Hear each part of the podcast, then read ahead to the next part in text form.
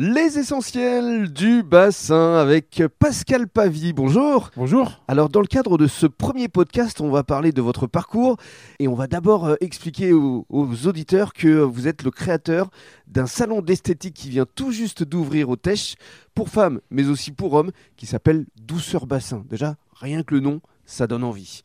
Alors, euh, on parle de votre parcours, euh, Pascal.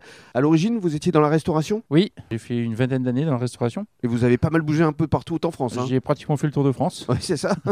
et dans des restaurants haut de gamme. hein. Oui, il y a essentiellement euh, des gens relais château, relais du silence, des choses comme ça, où ils avaient tous des spas. Et voilà, alors justement, ce sont les spas qui vous ont euh, attiré et donné envie de vous lancer dans les massages, dans les soins de beauté.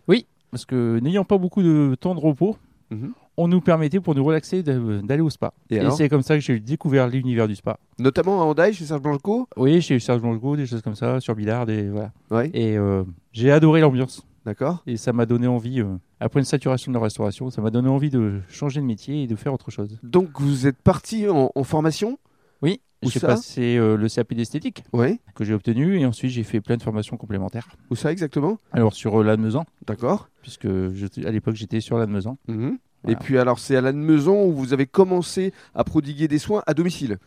Alors je suis rentré dans une franchise qui s'appelait euh, le Refuge du Bien-être. Mhm.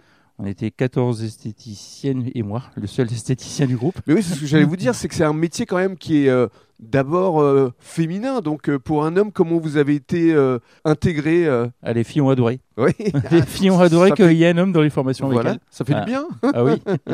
Et les, et les clientes euh, aussi Alors les clientes au départ, elles étaient un peu réticentes. Oui. Mais comme je suis d'abord occupé de leur mari, elles ont vu que tout se passait bien et c'est comme ça que j'ai fidélisé ma clientèle. D'accord. Et comment êtes-vous arrivé euh, ici sur le bassin d'Arcachon Euh, la crise du Covid, Mhm, Euh, des rendez-vous qui s'annulaient, euh, des frais de route qui s'accumulaient au prix du carburant, voilà. Mhm. Et Donc vous avez eu envie de changer de décor Voilà, changer de vie, euh, voilà, tirer un trait et partir rejoindre l'océan. L'appel du large, comme on dit. C'est ça.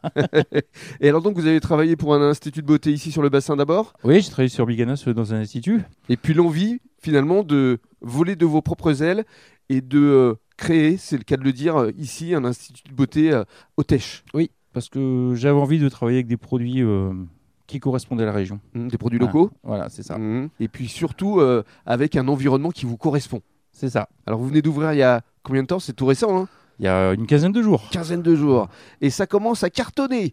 On vous parle justement de ce salon d'esthétique Douceur Bassin dans le cadre du deuxième podcast.